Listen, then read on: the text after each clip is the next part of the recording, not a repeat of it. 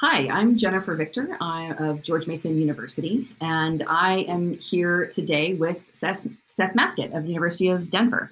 Um, and the two of us have just been gabbing about party politics and some of the more entertaining things going on in party politics these days. Particularly, there's been this um, rash of legislation happening in a bunch of states, and uh, we've most been talking about the ones in Georgia that have to do with essentially restricting voting rights and the way that the parties are responding to these things and how corporate America is getting involved.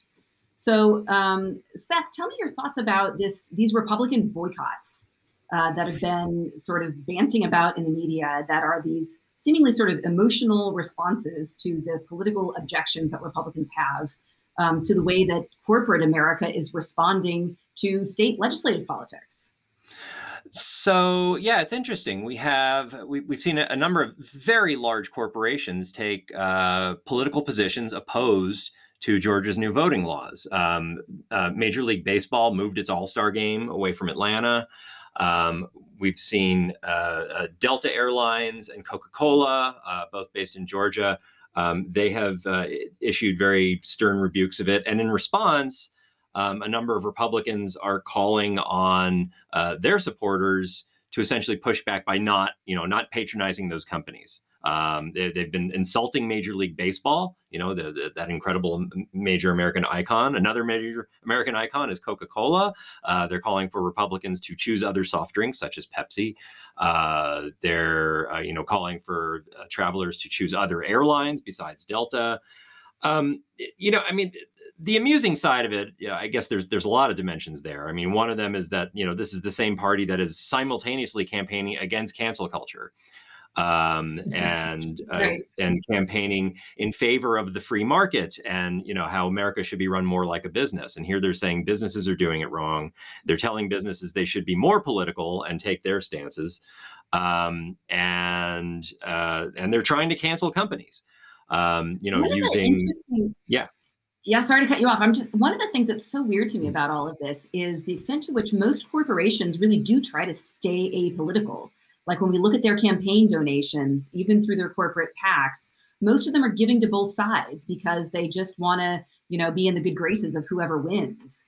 Um, and there has been over the years, I guess, a slight lean to the US Chamber of Commerce, for example, towards the Republican Party as being a little bit more favorable towards lower corporate taxes and policies that maybe favor corporate America. Um, but still, there's there's plenty of, of Democratic and Republican love, I think, between the, the big corporations of the United States, but they tend to, they don't want to be political because they're worried about offending voters. So, what do you make of this? Like, they're finally going out on a limb. Like, these huge, iconic American corporations are taking a stand in politics that we are not used to seeing them take. Uh, why do you think that's happening? Yeah, I, I, that's a great observation. I mean, it's, it's reminding me of like I don't I can't remember when exactly Michael Jordan had his famous statement maybe 20 years ago or so that you know he he wouldn't take a particular political stance because as he said republicans buy shoes too um, you know, the, a, a, lot of major corporate figures don't want to uh, alienate people in one party as opposed to the other. I think partially what we've got going on here is that it's it, it's just a much more partisan world. It's hard to keep it's harder to keep both sides happy than it used to be. Um, but also, I think you know you have these major corporations who are simply looking at where the money is and where the people are. Um, and if you actually have uh, people taking a stance or trying to trying to make a controversy where you have a relatively small number of you know of, of very loud conservatives with with some access to the airwaves um, uh, you know they're and you know they they can get uh, sort of amplified on newsmax and fox and other places but still only represent a fairly small segment of the population and yeah. coca-cola is forced to choose between do we listen to them or do we listen to our huge number of other potential clients out there, including a lot of black voters in, in Georgia and a lot of Democrats and um, and others who are just sort of horrified by these laws. They can't completely blow that off, and if they are forced to take a side, they're probably going to go where the more people are. Um, this, you know, this is the yeah.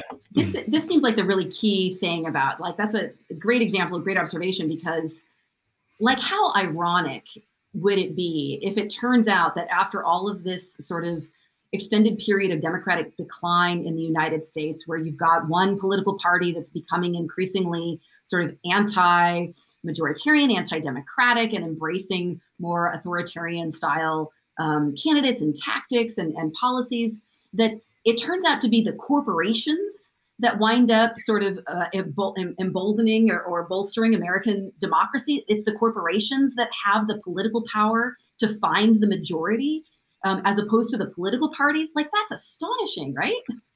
That is pretty astonishing. And I, I, think generally we've seen Republican rhetoric be uh, somewhat less enamored of the corporate world in recent years. I mean, partially that's due to uh, Trump and his more populist orientation, but also like corporate America is not as conservative as it used to be. I mean, the, the biggest companies now are are tech giants, which tend to have either libertarian or somewhat liberal leanings, and it's not obvious that they're that they're going conservative. Yeah, I think that's right. We ran out of time. We could talk about this for another 20 minutes, but nice to chat with you. Good topic.